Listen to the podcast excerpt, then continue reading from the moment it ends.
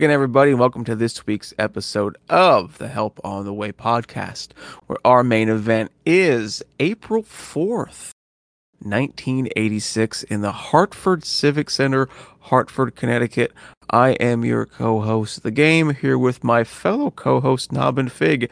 Let's go ahead and give them a big, hearty, and chilly good evening, friends. Good evening, friends. Big hearty and chilly. Good evening, friends. Brrr. Was it, Knob, was that your game uh, impression? No, not quite. Just just Hey. my kiss ass voice. Um, I like it. Are you calling game a kiss ass? no, no, no. Only when I try and sound like game, I'm being a kiss ass. No, Oh, would okay, I thought you were mimicking him by- Game. No, never. And that's this is just why I have all of my gold stars. and that's just another gold star on the chart for Knob. Before we go I'll be good. into, I'll be good. we'll see. We will review your stars at the end of the episode. Um, before we dive into our main event of April fourth, nineteen eighty-six, we are of course going to kick off uh, this week's episode with our Channel Six news segment. Uh, and this week we are kind of doing a 2022 the music never stopped year in review type segment. Um and truthfully this was inspired by our good friends at the asbury park press. Woo! thank you. Thank Kind you. A- a random publication to be doing something so Grateful Dead focused, but I'm all I'm all about it. I just kind of assumed it was um an AP article, but no, it's very much an Asbury. Yeah, it's very much an APP article. It's very much a a Asbury Park Press original. Um, a surprisingly strong dead love and scene down in Asbury. Not just obviously the the dogs in a pile who are are the up and coming jam band. If you're tired of Gooseby and the up and coming jam band, um, Hot but yeah, in general, Are like they they've just got a lot Asbury of good- Park Yeah, focused oh yeah, they're Asbury Park wow. locals. Now they're starting to tour out more that? nationally, but they uh, Why have we not seen them? uh they actually I have. mean, I know you I- have. Well, I was supposed to see them this past weekend, and this will probably come up at some point again. But uh, I wasn't able to make the show, but I, I was trying to see them at the Stone Pony this past weekend. They're Oh, very good. Man. So cool. Yeah, I saw them at Sea.Hear.Now, which was in Asbury, and they were very much treated like hometown heroes coming back after touring with. Oh, I want to say they were with Twiddle. Maybe that was after. I don't know. Anyway, The Grateful Dead. All right. they are um not to not to go pivot to dogs in a pile, but I have heard a lot can. about them very very recently. Um, yeah, they really much are the the new up and coming jam band on the scene. Actually Uh, looking at their tour, um, you know, upcoming uh, yeah, dates here, and uh, they don't seem to be stopping our way anytime soon. I No, feel- I'm sure lot that'll of- change. Yeah. Yeah.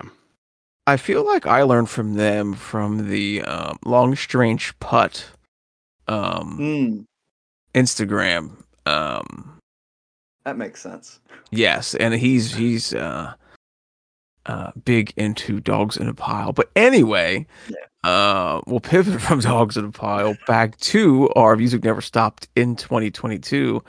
Um, and there were, um, I don't know if I want to say a surprising amount of um, physical music releases um, this year in 2022. Um, but I would say that there were a lot of um, f- of music releases, um, Grateful Dead related in 2022.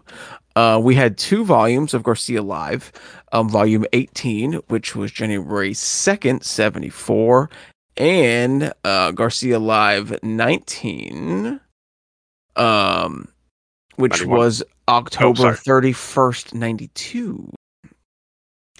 Um, then Bobby and the Wolf Bros released their June 21st live in Colorado Red Rocks show. Um, and I believe that was also available on vinyl. Oh, cool. Yeah, Um, oh yeah. Yeah, Those I think- Garcia live volumes, um, they're definitely available uh, to stream, and I know that I dipped into 19 because I like early 90s uh, Jerry Garcia band. Um, it's good stuff. It, it's really awesome. The Grateful Dead um, themselves uh, released In and Out of the Garden. Um, is it an entire Madison Square Garden retrospective from 81, 82, and 83? Not 100% of it's every show played those three years, but it is two full shows from each of those selected years. So it's a box set. Yeah. Oh, yeah. Big box set, but they only posted one of the shows on uh, streaming. The first show, they done, Oh, okay.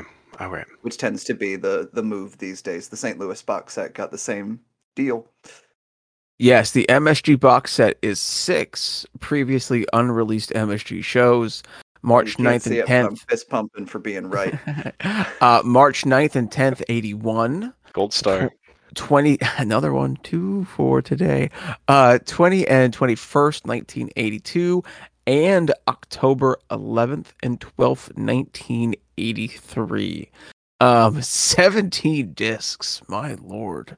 Yeah. um So my experience with Grateful Dead box sets was, um, as as the audience knows, as my co-hosts know, I'm a Spring '77 um, stan, I suppose you could say, and so I bought the the um, the May '77 box set, and you know it was like I don't know, twelve discs, you know, like something crazy. Like there was a ton of um, you know stuff that came with it. There was like a book, and there was a booklet with pictures, and you know a ton of CDs. And the thing is, I just I don't listen to CDs. Uh, Mm. you know, like when I'm in the car, I'm not listening to music like that, and um, it, you know, it never got really listened. Um, I did read the book about Cornell '77, and I think I talked about it on the podcast.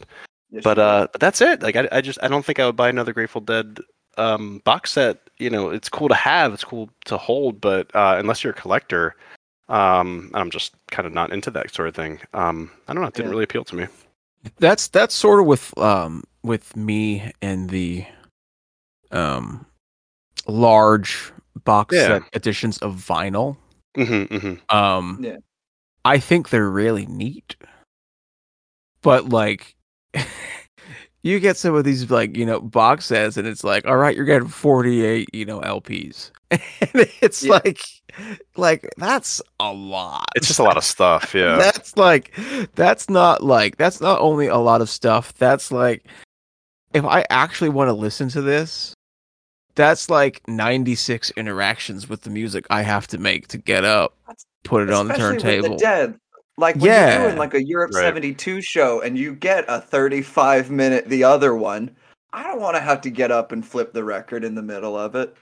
yeah and Right. like like i love the idea of it but is it practical for the grateful dead's music i don't know maybe that's a 2023 discussion I guess Um, if you have one of those automatic turntables, but I don't, so I would have to get up. Um, and so that it is, seems impractical. And also, I think we've all just been spoiled by the archive. And uh, Very you know, I'm going to plug the archive like I typically do.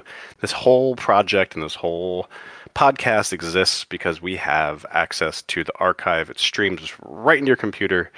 Um, or your phone or whatever, and you can just listen to a Grateful Dead show the way that if you know you were a uh, audience member and and that's pretty cool that's an amazing experience that we get for free not only can you listen to you know pretty much every single grateful dead show but the majority of all shows have multiple different versions. Yeah. Um Yeah. different um you know recording techniques microphones um soundboards matrices the whole nine yards. Um you're right. I think we are just incredibly spoiled. Yeah absolutely.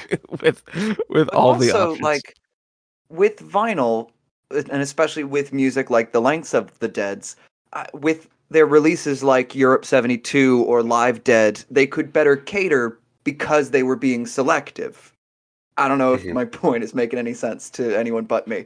But i think i know Like- what you mean they they could make sure that there weren't weird spots where you have to get up and turn the record in the middle of the song because they had that control when curating these these releases whereas with the Oh, I live shows when they're in full you get 20 minutes on a side and the cuts happen where they happen um, and there's just not much you can do comparatively yeah that's a good point i mean a, a lot of the grateful dead's early um, live offerings were were very much contrived in that way. Like, okay, Yeah. like you know, we did what we did, but now it's got to get onto uh, disc, you know, or onto Yeah. vinyl. Excuse me. And also, I mean, you know, pull, pulling back the curtain a little bit, you know, they did do a lot of uh, overdubs. I know, at least on Yeah. um, Dead Set or uh, Dead Set, and then um, yeah. Um, so, you know, the, there, there's there's other stuff going on behind behind the curtain besides just like here's a show, um, which is what MSG, you know, what this box set kind of felt like. rounding out the year for physical releases, um, Mickey and the boys in Planet Drum um, released In the Groove. Um, it featured Mickey Hart with a whole bunch of percussionists whose names I cannot pronounce, so I will go with last names. Uh, it was Mickey Hart with Hussain, uh, with Apajo and Hildago. Uh, and Planet Drum uh, was obviously an all around great vibe and an experience that's at once hypnotic and thrilling. So this is one of my big misses for the year. I saw Zakir Hussain um, in in Princeton, uh, I think in April, and he's a tabla player. Um, so Yes, in- I Indian remember that discussion. Yeah, and and it was phenomenal. It was very very cool. Uh, it was him, and then I think there's a sitar player, and there was another instrument. Like uh, it was a violin, um, and it was it was phenomenal music. And then at that point, I heard about In the Groove, or I, that Planet Drum was coming out with a new um, album, and I was like, oh. And then they were going to go to the Capitol. I was like, I'm going to go see him, and then I just promptly forgot all about everything. So totally dropped the ball because uh, I would have been I would have seen uh, Zakir Hussain again, which was re- which would have been really cool. Um, and of course, their uh, Billy. live stream. They opened for the Wolf Brothers in like May of this past year.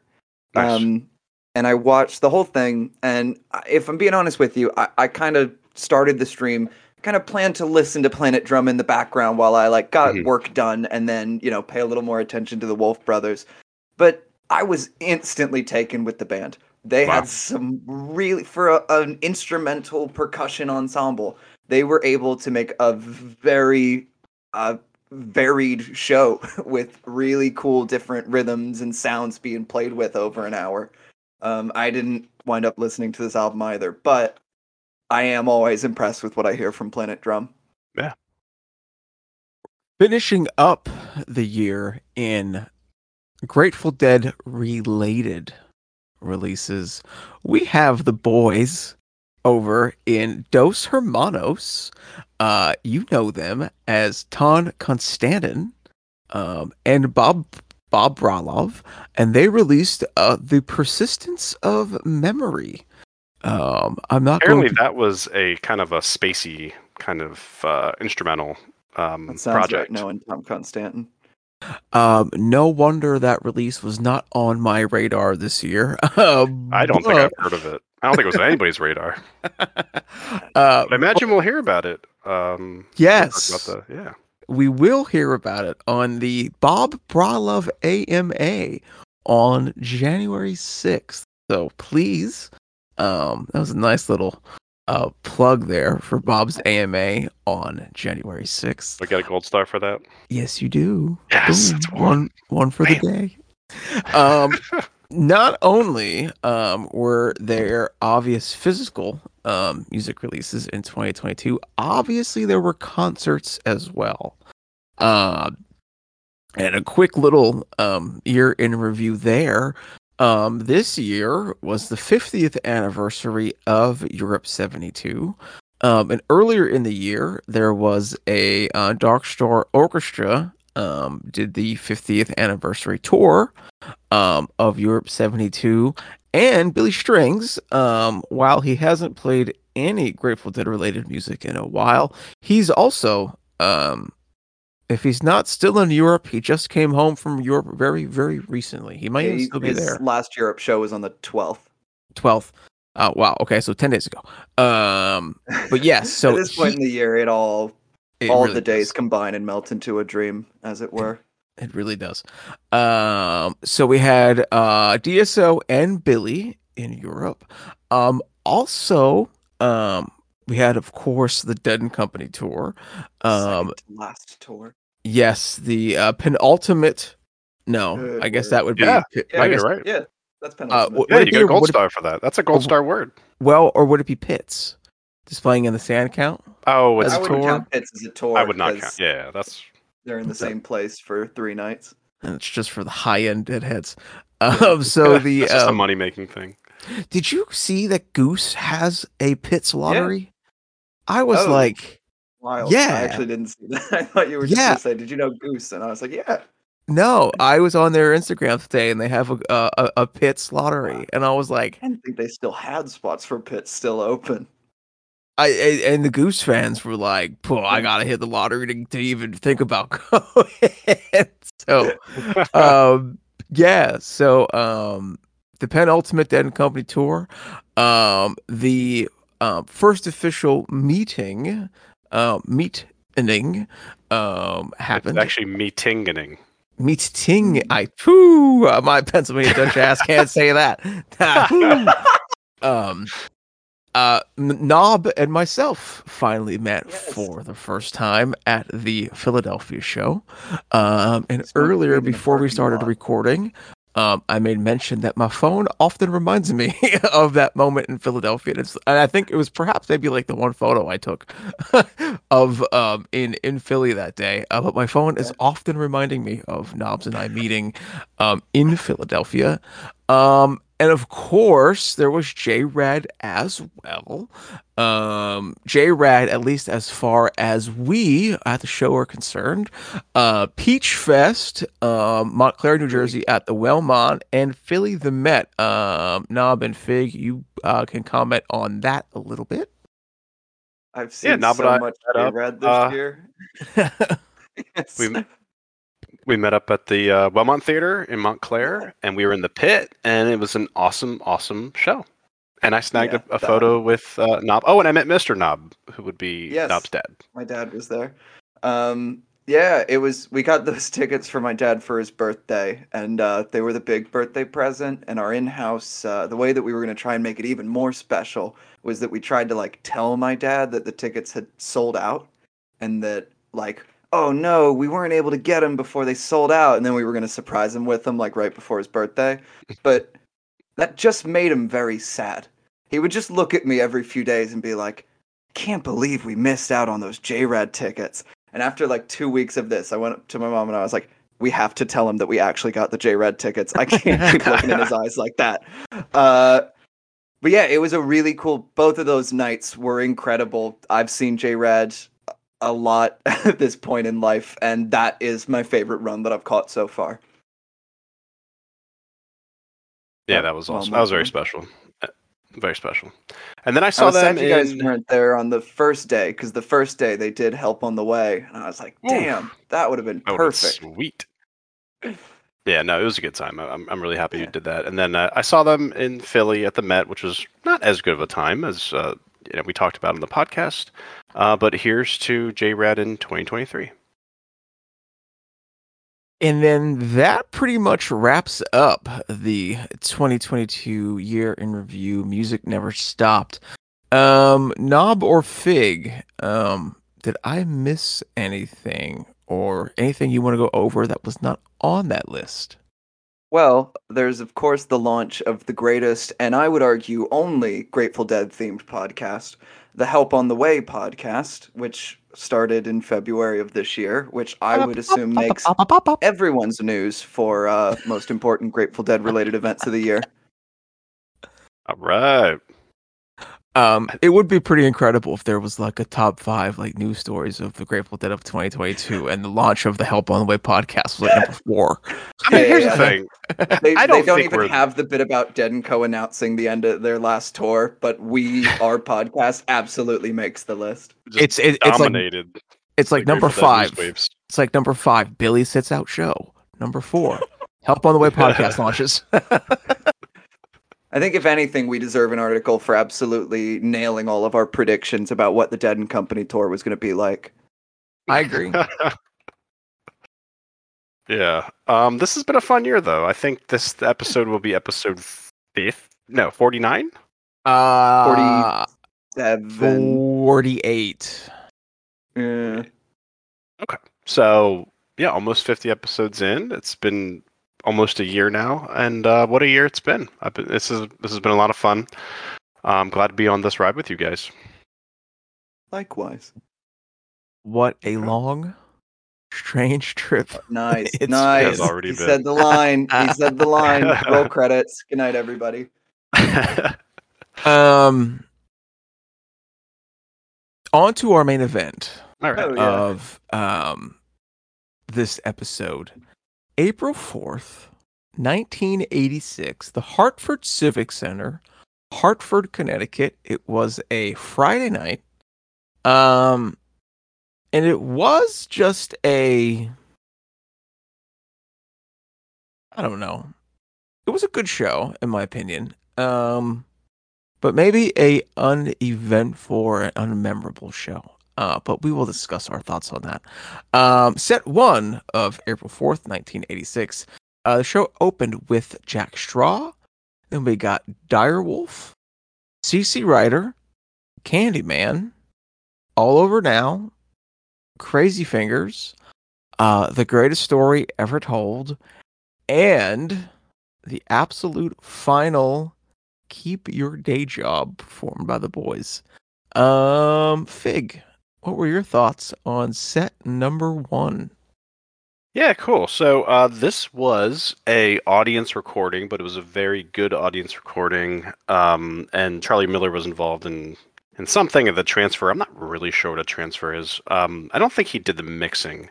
Um, this, but um, what what I've noticed throughout this year of actually paying close close attention to um, what I'm listening to in the archive is there's a lot of hands. There's a lot of cooks in the kitchen uh, to Yeah. you know produce what goes on to the archive um, and uh, and that's pretty cool. So you know, I like to give Charlie Miller um, you know credit, but there's a ton of credit to to go around as well. Um, so this was an audience tape uh, that sounded very very good. It starts off with Jack Straw, which uh, was uh, pretty fast and pretty poppy, and I think that was a theme of the night. It was a pretty kind of I don't know poppy night. It was it was, it was zippy. We'll, we'll we'll get to zippy, but um, that was that was my main um takeaway uh, from Jack Straw.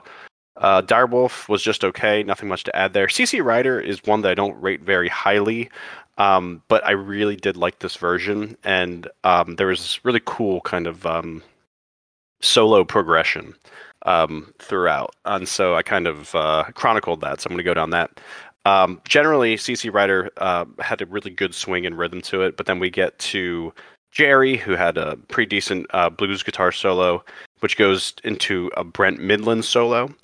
And Brent's solo was kind of laid back, uh, kind of it just reminded me of like a almost like a what you'd hear like a dive bar um, knob or game. Are you familiar with Bob and Barbara's in Philly? No. It's a, I it's a bar on I think South Street, but like uh, Okay. Away from you know not not like the touristy part of South Street, like like on the other side of Broad. Hmm. So Bob and Barbara's is it's a dive bar. It's a Pabst Blue Ribbon themed dive bar. Yeah. Yeah, and um, and you can go there. You can get your Philly special, which is a Pabst Blue Ribbon and a shot of I think it's Jim Beam. Mhm. Um, and then on Friday and Saturday nights they have a jazz band, and and which is really cool, and it's really cool to, to listen to. Um, and it's just like has this really old school feel to it, and that was what Brent's solo reminded me of. So it wasn't great, but it did have a place that took me to somewhere um that that I liked. Uh, and then Bobby comes in with his slide solo, and uh, it was okay. Uh, it wasn't terrible, uh, but you know Jerry kind of starts noodling in the background um, until it was his turn to take over, and then Jerry takes over um, uh, for another solo, and then all three solo, and then the crowd roars, and that was really cool. So that was fun to listen to with CC. Uh, Candyman, um, I thought that um, it was a great intro by, by Jerry. Jerry really played the hell out of this intro. Uh, it was a very slinky style of, of intro. Um, he didn't sing it very well, um, but his solo was pretty awesome. All Over Now um, was pretty fast, and, and uh, I think it was a little too fast, but Jerry was keeping up. I think it actually challenged Jerry, and it was kind of cool to hear him do his licks. Um, and then we get to Crazy Fingers, and that was not very good either. I think Jerry was kind of lost in in the uh, lyrics. He he really wasn't singing too too much. There was a decent jam at the end, um, which was completely ruined by the band just an abrupt U turning into greatest story ever told. Um, did not work for me whatsoever. Like those two songs are diametrically opposed in uh, feel and rhythm and probably key and other things that only Knob might understand. Um, so it was very jarring. I didn't like it. It wasn't a very good version. Um, the ending did have a pretty decent instrumental section, which which I liked, and that went into Day Job, and it was the last ever Day Job, and that's the only thing that I can say about Day Job because I didn't write any notes about my my thoughts about Day Job except that's it, folks. Um, Knob, what were your thoughts on April 4th, 1986? And You're not going to believe this, but I agree with you on some of those points, and I disagree with you on some of those other points. For tradition. Um, yeah. Uh, I like the Jack Straw. Uh, it's got a nice tempo to it. It's definitely a zippy 80s Jack Straw, but it never feels like they're tripping over their own feet. There's a couple of songs later on in the night that I think feel a little too fast and it starts to trip over itself. This is not one of them. Bobby's super into it. Nice licks from Jerry. It's a really fun opening. Um, I thought Direwolf was a lot of fun. I thought it had a good groove. Jerry's voice to me was the only real giveaway that this was a mid 80s Direwolf. You could have told me this was an early 80s or a late 80s Direwolf, and I'd have asked no questions except for that little bit of croak in Jerry's voice. Um, I I've already gotten into an argument with my dad about this take, but this CC Rider was the highlight of the set for me. I Wow. I've been told that when Candyman's in a set, I'm not allowed to say that CC Rider is the highlight of a set, but I liked this one the best. It has a Dad has very some nice pretty strict rules in that household. Yeah, yeah, Sounds, yeah. sounds like an authoritarian, man. Uh, it's a very nice tempo. Uh, it gives me shades of Next Time You See Me in its groove more than the usual Grateful Dead CC Rider. That Mhm. little bit of pep, I think, is really the big difference for me. Feels like a Um, swing. Yeah. Yeah. Bob's slide solo, I, I would describe as inoffensive. Yeah. it's- It's not, toast. yeah, it's not great, but not grating. So I'll take it. Wordplay. I wrote that about two hours ago, and I've been waiting to say it on the podcast ever since. Uh, but they, I agree with you that that peak at the end when everybody's doing their solos together and the organs really going. Hmm. I was wooing right alongside the crowd. Um, Candyman's a nice breather. I honestly, listening to as much 80s Dead as as we listened to, it is kind of nice that they took this long to give us a breather. Normally, the breather comes two or three songs in rather than song four, and that was nice. Um, I found a little technical sloppiness from Jerry on the opening to this this uh, Candyman. Oh wow. Uh, I I thought that he had the feeling behind it, so it didn't really bug me. But there were definitely notes that were not played correctly, uh, and Like, especially was- on second listen, that stood out to me. I, I will agree with that, but I think it worked in kind of like a sloppy blues kind of way. Yeah. Um, Oh yeah, yeah, was, yeah. It was almost like humorous. Like like there was some humor and and joke and and joking in, in the intro. Um, it was really cool to hear. At least you had to Well- agree with that. Oh yeah. No, no, no. Okay. And I, I, I like the feeling behind it, and it, it works for me in a similar way to. I kind of like Jerry's gritty vocals here. Uh, Hmm.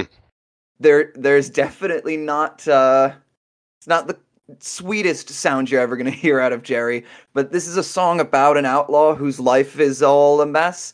So I, I don't mind a little bit of grit there. Um, yeah, especially for Jerry in pre-coma '86. the the the vocals do get rougher as the song goes on though you verse verse three sounds worse than verse one um all over now was fun but nothing particularly awe-inspiring uh there's almost shades of cumberland blues in that intro with how fast they were playing it i kind of got lost for a second and thought cumberland no okay um it went on longer than I thought it would. There was a little more gas in the tank than I expected. Uh, not a super shreddy solo from Jerry, but a very melodically sharp solo. I think you're absolutely right that this was a nice kind of challenge for him at this point. Um, Yeah, that was a bad Crazy Fingers. It it was rough. Jerry just got lost. Jerry, it's a hard song, and I don't really fault him for getting lost, but he doesn't quite know the words. He's not hundred percent on the chords. I it, and the rest of the band is doing the best they can, but they can't make up for that. They just can't. Not when he has the melody. Um, the second jam, I agree with you. Definitely recovers the energy a little bit. I will politely call it an interesting transition into Crazy Fingers, uh, or from Crazy Fingers into Greatest Story, just because I've never heard that combo before. Would you say don't it was really great wanna- but not grating? No, um, I I would call it interesting, uh, and end it there. Uh, greatest story was tight. It was it was a nice bit of ripping. Uh, drummers were killing it. Bobby and Brent had some nice backup for Jerry's solos. I liked this day job. I don't know. It's it's like when a light bulb shines really brightly the minute before it dies. Like it it feels like they put all the energy they ever wanted to put into day job over the next 10 years or whatever into this single day job. I, it's really nice soloing from Jerry. This chord progression you can tell is really nice for how he plays. Uh, Bob's energetic harmonies add a lot to the chorus to me, and it never gets on my nerves that bad. I'm not a day job fan, even though I've I've said two day jobs are really good, but uh, this one worked for me. I really enjoyed it. What did you think, game? Um, I'm gonna echo pretty much um most of your your your, your boys' thoughts here. Uh, Jack Straw I thought was okay. Direwolf I thought was okay. Uh, I did enjoy CC Rider. Um, I think Candyman was my highlight of set one. Um, but like your dad knob, um, Candyman is always uh, a highlight when it's in a set. So uh, Candyman I think is my set one winner. Um, all over now was fast. Crazy Fingers was terrible. Um, greatest story ever. Great, greatest story ever told was okay. Um, and I didn't hate Day Job, honestly. Um, it's probably a, a good way to think about it that they really just put all of their, you know, effort and gumption into the very final day job because I don't think this one sounded awful. Um, maybe No, if maybe if it bel- entered the Oh. rotation starting so good like this one, Yeah. it Guys, would I have be. some bad news for y'all. Oh, Uh, this might be the Grateful Dead's last day job, but I can promise you it's not our last day job. Well, yeah. We're never we're never done. I mean, we have one if- next week. Oh, um, I don't, I don't know. No, no, I no, don't- eighty-two negative. Yeah, it, it'll happen. We've Don't been- worry. When They- we get they- they- unstuck in time like we've been, we'll we'll keep we'll keep hearing it. Yeah, maybe we'll kick in 2023 with a day job. hope not. um, set two um, kicked off with a touch of gray into looks like rain into he's gone into smokestack. Uh, then we got drums in space, uh, the wheel, Stella Blue, uh, throwing stones, uh, love light, and then the show ended with an encore of Box of Rain. Uh, Knob, what were your thoughts on set two? Liked it. Um, if set one was full of more upbeat and poppy tunes, I really appreciated how weird and jammy we got, especially in the middle of this second set. Um, it's a fast touch of gray. This is one of the songs that I think trips over its own feet. It's got nice energy to it. I always like a, a little more piss and vinegar in Touch of Gray. Brent's harmonies are nice. You can tell the crowd's loving it on the the AUD, but I, it gets a little too caught up in itself. I did question looks like rain on paper, having looks like rain, and he's gone next to each other, especially. But uh, man, that looks like rain was barely a ballad. If if Dead and Co played a looks like rain that fast, Bob Weir's hands would fall off. I I really liked the looks like rain, not just because of the tempo. It's a song that works at a slower speed, but uh, Bobby's ad libs and especially that build at the end when it Hmm. the energy started to get bigger and bigger and bigger made the whole journey worth it. Really nice. The crowd was into it. I liked it. One of my favorite parts about listening to an AUD is getting to hear what the crowd reacts Yeah, to. So it Absolutely. was fun hearing the crowd singing along to every word of He's Gone. There was there wasn't really another song that night where everyone was just singing along with it.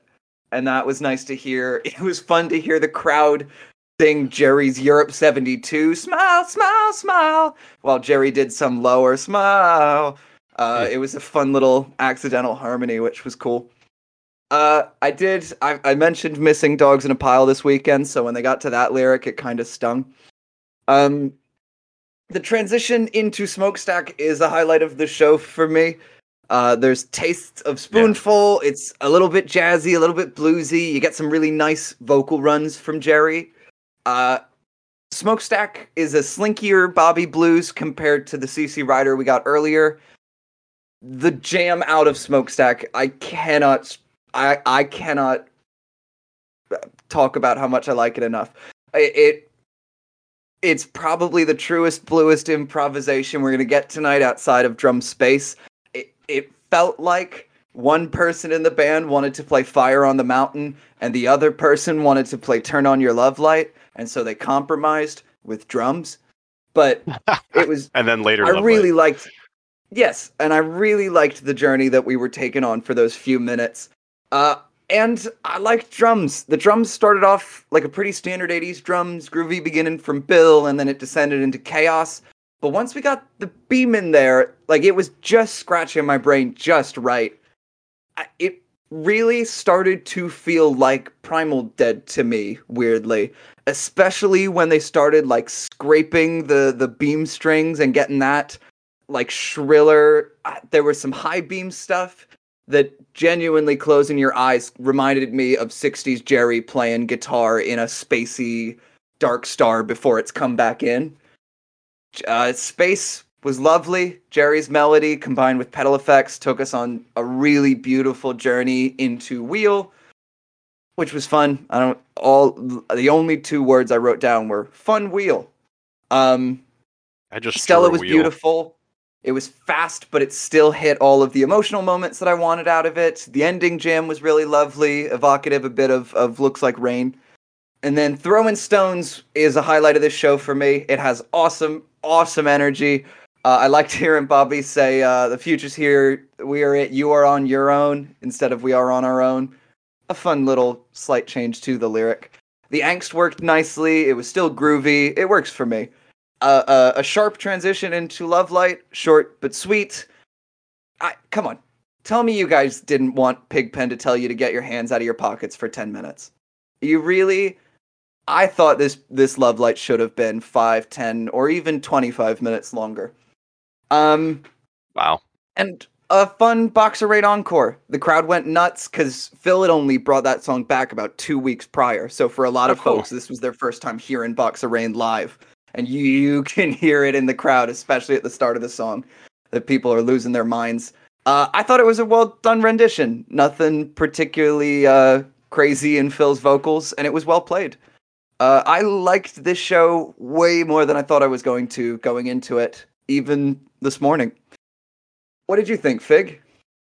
Awesome. Yeah. Um, I liked it too. Um, I, I did like it. So we're start we're starting with touch, and uh, this was definitely a zippy touch. Um, I, I do agree that they were kind of tripping over themselves on this one. Uh, it was also a meh touch. Again, I'm still looking for that good live touch. Um, it's elusive, uh, and this one this was not it.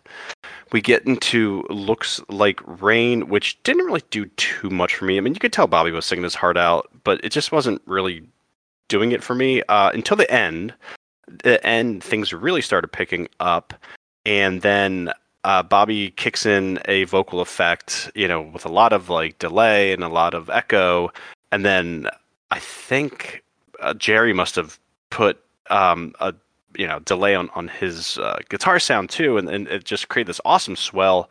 And then uh, Knob, as you alluded to, you know, one of the great things about listening to an AUD is you can hear the crowd go crazy, and and there's this huge swell in the auditorium that really came through on the live tape, and that was amazing to hear.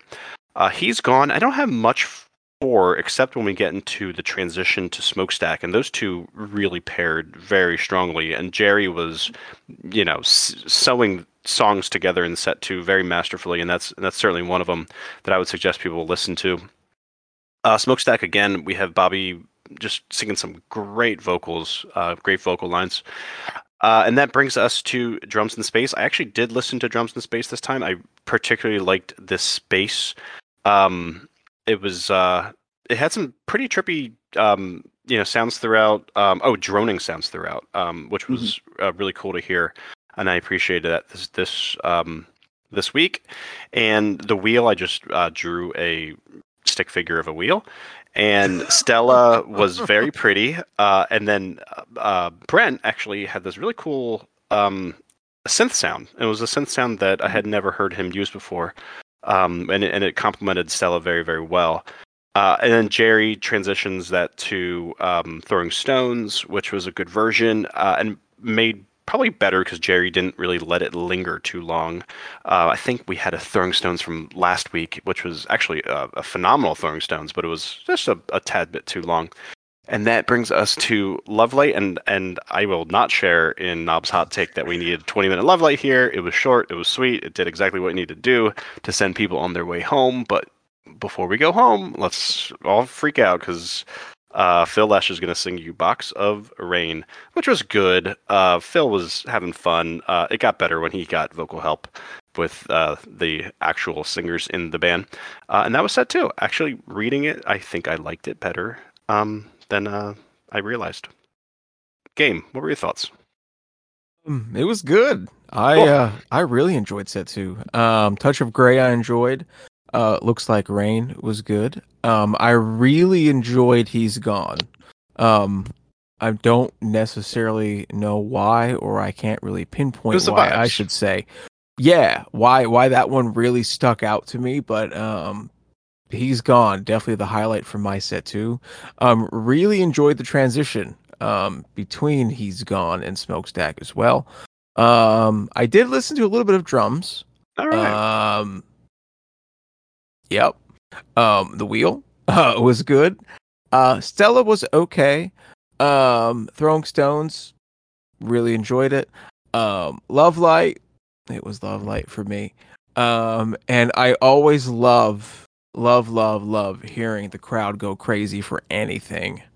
Um, and when those first opening notes of Box of Rain started and they realized what was going on, the roof blew off of the Hartford Civic Center, and I thought that was pretty cool for um one Phil Lesh. Um, and I frankly I, I think it's cool whenever they go crazy for when Phil sings. Um, I don't know why I think that's so cool. Maybe it's because he's just not a good singer. Um, it's kind of a meme. I, I feel. Yeah. yeah. Um, but like a lovable meme. No, yeah, it's sure. Like, like, you're, and you, it's something you get to participate in because you yeah. get the meme. Yeah. Yeah. Um, yeah. It, that just always gives me the warm and fuzzies when I hear people go crazy.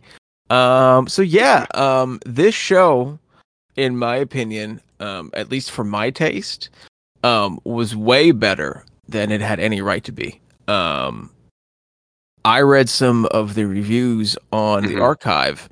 Um, and a lot of people were down on Jerry's mood and energy, and it wasn't a good show, and it's hard to believe he even made it on stage. And I'm like, this he's gone is great. What are these people talking about?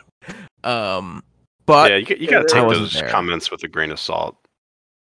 Because there are moments of the show that I can hear what they're saying. I, the crazy fingers being an obvious uh, standout, but across the entire show, I wouldn't say that that's fair at all. Yeah, yeah. I agree. Um, really, the crazy fingers is is the worst part of this show. Crazy fingers. Um, yeah, and that stinks because you know I love crazy fingers, but sometimes you don't get a good crazy fingers. And yeah, that's, that's part of the that's part of the deal. It's you know, you just have... in general with this show, the songs that excited me on paper weren't necessarily the ones that did it for me, and the songs that I might have just gone, eh, okay, whatever, turned out to be my favorites. Good call. Um, Book of the Dead voting. Uh, Knob, how about you? Now this is gonna sound funny because I I've spent some time humming and hawing over and and going back and forth about shows that are probably better than this. But yeah, this makes my Book of the Dead. Wow. Nice. There, besides that Crazy Fingers, there's really nothing here that didn't work for me. I don't expect this to be a big uh, Book of the Dead show for us, but weirdly, yeah, on both listens, I couldn't help but think this makes my Book of the Dead. Um, I'll I'll vote next. Um, ooh, this is a harder question than I thought it was going to be. Um, I liked this show. I really did. Um, I didn't. E- I I didn't really even hate Day Job. Um, you know what? Put it down. Yeah, Wow. it makes mine as well. Okay. So, as uh, frequent listeners and my co-hosts certainly know, um, if all three of us decide that this is a show that makes our Book of the Dead, we have to play the whole show. Um, and I am going to disagree, and I'm going to say this does not make my Book of the Dead. Uh, this was a good one. It it wasn't. I don't know. Um, I, I can't subject people to the entire show. Um, in good conscience. Yeah, this is Since gonna be a real easy set vote. Since you are yeah, but I, unable, we we probably do agree on the set. I mean, I, I, and and you know, pull back the curtain a little bit. Sometimes we chat about our thoughts um, about this about the show in our little Discord chat, and um, I I told the the crew here that I felt that the transition between Crazy Fingers and Greatest Story was barfy, and I just can't unleash a barfy song to our good listeners. So I'm gonna go with no. But we can then- talk about sets. so then which set would you select? I would say I would say set two. Um, I'm going to agree with set two. Yeah, maybe I'd have a hard time deliberating if there wasn't a Crazy Fingers, but that I genuinely that song is probably what makes the difference for me about which set should be shown. Uh, Oh. but yeah, I'm team set two. Okay, cool. So please stick around, as always, after this podcast for set number two of April 4th, 1986. We only had one Reddit comment this week, which is a little bit better than our average of zero uh, these past few weeks. Um, this Reddit comment is from our friend 091882, and they state that looks like rain through Stella is Killer Jerry. Um, Yeah. I, I can't agree. disagree with that. Yeah, I can't disagree with that thought. Uh, next week we are featuring December 30th, 1982, the Oakland Auditorium Arena in Oakland, California. Um, the boys on this night had some help uh, Yeah, oh, from yeah. Etta James and the Tower of Power Horns. Um, we won't go into the entire set. Um, but it looks like a pretty good show. Um, kicks off with Alabama Getaway. Uh, we get a Dupree's, which I always enjoy. Um, set two, we get another Touch of Gray opener. Um, Another throwing stones. another Throwing Stones. We got a Another Franklin. he's gone. He's gone. Um, I do like sometime um within Dead Base they started making drums with a Z. I'm not sure when they've added that, but I've seen it now the past few weeks with drums is spelled with a Z. Um, Edgy. we- we get a going down the road feeling bad, um, and then two encores, and the encore is with uh, Etta and the Tower of Power Horns. Um, hard to handle and tell Mama. Um, What is Yeah. Tell Mama? Uh, Is it's the uh, Oh, it's it's, not a Janis Joplin tune, but Joplin would do it. I'm trying to think of the rest of the song. That's not just tell Mama, brown, brown, brown, tell me, brown, brown, brown. Uh, I've listened to the show after this, the the next night, where Etta James and the Tower of Power come out again for the encore set. Uh, th- she and the Tower of Power have a lot of fun playing with the dead. She and Bobby especially have really good musical chemistry. Who who can quickly refresh my memory on the Tower of Power? Who did they play with predominantly? Somebody Uh, else, right? Yeah, they were a big Um, studio backing band. I'm not. But they also Huey had their Lewis, own thing going on too. No, I think you're thinking of the, the same thing. Huey Lewis, Tower of. Oh yeah. Huey Lewis in the news featuring the Tower of Power horns. Oh yeah. Oh, Okay, wow. so I'm not crazy. Oh yeah, no, they've done a bunch of, especially album stuff. They've just skimming the Wikipedia article. Otis Redding, Aerosmith, Bonnie Raitt, Eric Clapton, Elton John, Little Feat, Heart, Stevie Nicks, Santana. They're big on the, uh, uh, uh. They're just great session guys uh, that Yeah. also do lead stuff with a, a, a vocalist in front of them. Bonnie Raitt is a uh, is a little guilty pleasure of mine. Love Oh, Bonnie she's, Raitt. she's incredible. love. I she shouldn't be Nothing hidden. I guilty love- about it. yeah, yeah, my I lo- my mom is a big Bonnie Raitt fan, and and she would, would play me a lot of stuff, you know, and unknowingly I was exposed to you know blues and, and that kind of feel. Actually, to be honest with you, a lot of Grateful Dead songs sound like Bonnie Raitt, you know, like just that kind of smoky blues, um, but also poppy, you know, and and relatable. Uh, the thing I'll say about this 123082 Oakland Col- Oakland Auditorium show is uh, it will be featuring it um, in the last week of um, 2022.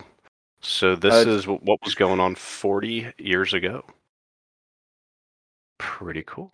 That is pretty cool. Yeah. Um. All right. Let's go ahead and do our bookkeeping here for the evening. Uh, as always, everybody's please smash the subscribe button, like and share this with any and all of your Grateful Dead and music loving friends and family. Uh, you may find us at wherever podcasts are downloaded. However, not on a software that happens to rhyme with Spotify. Uh, if it's a green logo and it rhymes with Spotify, you won't find us on there. However, you will find us at wherever um, podcasts are downloaded. Uh, you may find us directly on the web at helponthewaypod.podbean.com. You may email us at helponthewaypod at gmail.com. You may find us on Reddit at reddit.com slash r slash grateful dead. And of course, my Twitch channel, twitch.tv slash the GD channel. Um, that is everything for me for the evening. Any parting words from Knob or Fig? Uh, happy holidays. Thanks for tuning in. Good night. Normally, I steal a quote that they said during the show, but there wasn't really much talking between the songs. Uh, good night. And thank you once again for listening to another episode of the Help on the Way podcast.